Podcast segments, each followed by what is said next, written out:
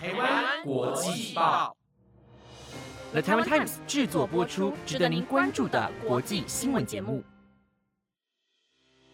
欢迎收听台湾国际报，我是如香，马上带您关注今天十月三十号的国际新闻重点。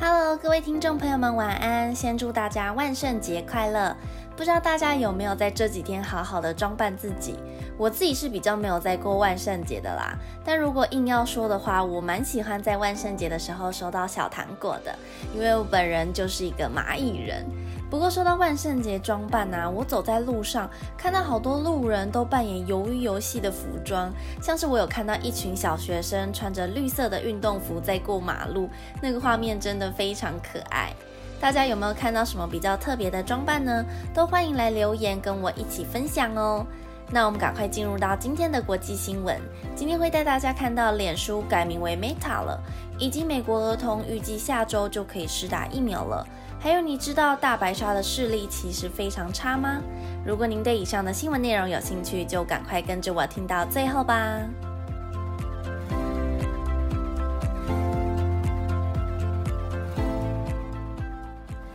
闻首先带大家看到，昨天二十九号备受关注的脸书改名消息。拥有许多用户的社群平台脸书正式宣布改名为 Meta，其中 Meta 这个词来自希腊文，有着超越的意思在，代表脸书希望能够超越现在科技能够提供的东西，从根本上改善人们的连结性，让人们更有存在感。另外，脸书产品长科克斯指出，改名的原因是因为打造了一个元宇宙的社交世界，而脸书也清楚明确的给出元宇宙的定义，主要的核心在于元宇宙是一个虚拟空。间使用者可以在这个空间里与世界各地的其他人共同探索与创造，不论在工作或是游戏，还是在社群连接上，都能够在这个元宇宙里达成。而对元宇宙所致力发展的虚拟空间，科克斯也表示，元宇宙是采取一个三 D 的社交空间，可以在里面共享沉浸式体验。虽然参与者可能来自世界上不同的地区，无法真正聚在一起，但就可以借由虚拟世界，让大家能有团聚在一起吃饭、一同工作、开会，或是一起观赏知名古迹的感觉在。他也另外强调，混合式的社交体验有时可以以 3D 的形式呈现，有时又能够以实境 AR 的技术投射到现实世界，因此这部分会是社交科技的一大眼镜。不过目前脸书所打造的元宇宙还在非常早期的阶段，接下来几年会看到更多类似的活动出现，无论是在手机或是电脑等荧幕上。未来 Meta 会如何将两者完整的合并，以及还会再推出哪些新的科技，使用者都能够好好的期待一下了。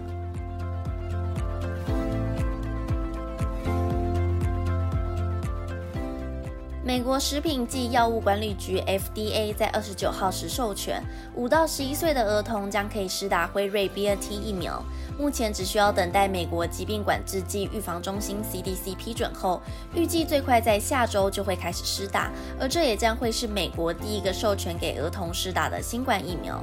根据路透社的报道，FDA 这项决定是要让两千八百万名美国儿童能够打到疫苗。到目前为止，只有中国、古巴和阿拉伯联合大公国等少数几个国家为这个年龄层甚至更小年纪的幼童提供 COVID-19 的疫苗接种。因此，FDA 顾问小组在二十六号时以压倒性多数投票赞成核准。而 FDA 授权疫苗的剂量主要是儿童施打 BNT 疫苗剂量为十微克，而这样的剂量与十二岁以上的接种者相比来说，整整低了二十微克。因为研究后认为，较低的剂量的疫苗可能有助于减少一些罕见的副作用发生。另外，FDA 在昨天二十九号时表示，已经确定让五到十一岁的儿童施打 BNT 疫苗，潜在的好处绝对是大于风险的。不过，因为目前美国成年人接种疫苗的比率就比英国、法国还来得低，所以美国父母愿意让自己儿童接种疫苗的意愿程度或许就会更低，更加谨慎。但辉瑞表示，在针对五到十一岁儿童的临床试验上，就可以看见他们的疫苗有效高达百分之九十点七。不过目前还是需要先等到 CDC 授权通过，才能有后续接种疫苗的讨论。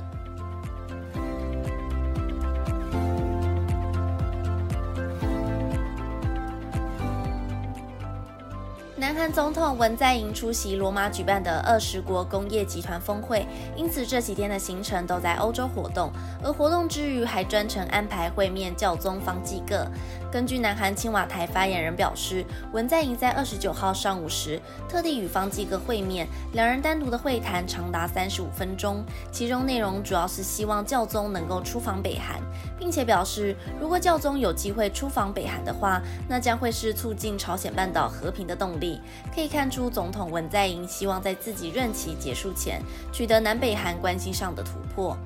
不过，方济各在这方面只有简单回应，非常乐意帮助大家走向和平，并表示南韩与北韩是使用相同语言的兄弟。最后则提到，如果有收到北韩的正式邀约，为了和平做出贡献，就会前往拜访的。不过，根据报道，早在2018年文在寅拜访教宗时，方济各就曾经说过，如果有收到邀约，便会前往拜访。因此，也让美国媒体纷纷不看好这项会谈。像是美国之音就引述专家的意见，认为教宗方济各。出访北韩，对于南北韩的关系无法有太大的改善，对于北韩的人权议题也不会有太大的影响。不过，虽然改善关系的机会看起来不大，但文在寅还是带着满满的诚意拜访教宗，像是文在寅送给方济各和平的十字架，而这个十字架是利用废弃铁丝钢回收制成的，表示这件礼物也带着有象征朝鲜半岛和平的意涵存在。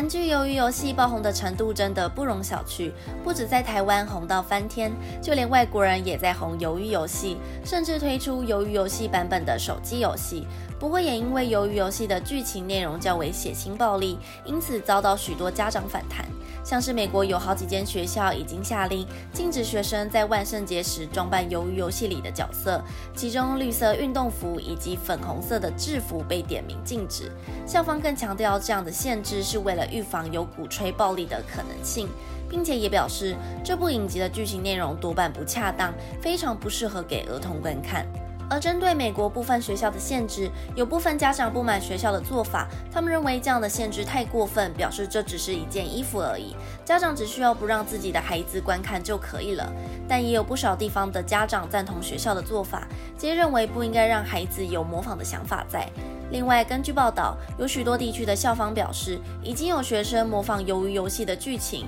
对于被淘汰的同学实行暴力，而模仿的学生甚至还增加了。因此，校方向父母强调，应该重视这个问题，并且叮咛自己的子女。不知道大家对于鱿鱼游戏的争议有什么特别的看法？我自己是认为，许多影集都会依照剧情的需要而出现许多暴力的画面或是不雅的画面，因此儿童在观赏影集时才会都强调需要有父母的陪同。而且撇开这部影集不提，国外其实也有许多较为血腥暴力的电影，因此我个人认为，不论是哪部影集，父母都要陪同儿童观看会是比较安全的。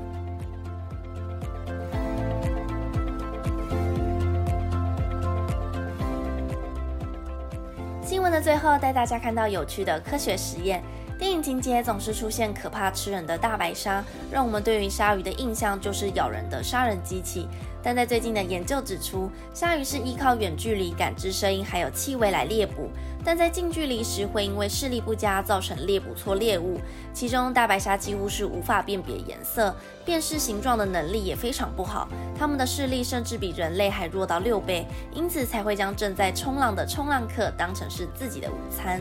科学家以电脑模型证实，对于在水底的大白鲨来说，在水面冲浪或是游泳的人类看起来就跟鳍足类动物海豹、海狮差不多。澳洲麦觉里大学团队先前开始研究鲨鱼的视角，透过在水底装置固定式相机，以及在水下滑板车装上 GoPro 模拟鲨鱼游泳时的视角，想模拟出从水底往上看的景色，录下鳍足类与人类游泳的不同，以及人们在各大冲浪板上划桨的模样。而实验结果可以发现，年轻的鲨鱼因为视力更差，容易将冲浪板上的人类误认为海洋哺乳类动物。而因为了解鲨鱼吃人的原因后，科学家目前将重点摆在应该如何避免以及减少鲨鱼误吃人的事件发生，像是在底部装上高亮度的 LED，让冲浪板的轮廓看起来不会那么像海豹的样子。不过鲨鱼还是有一定程度的危险在，只是科学家希望大家对于鲨鱼有更多的认知，进一步更了解为什么鲨鱼有时会咬人，希望能够改进人类的解决方法，以防止鲨鱼咬人，同时又不危及其他海洋的野生动物。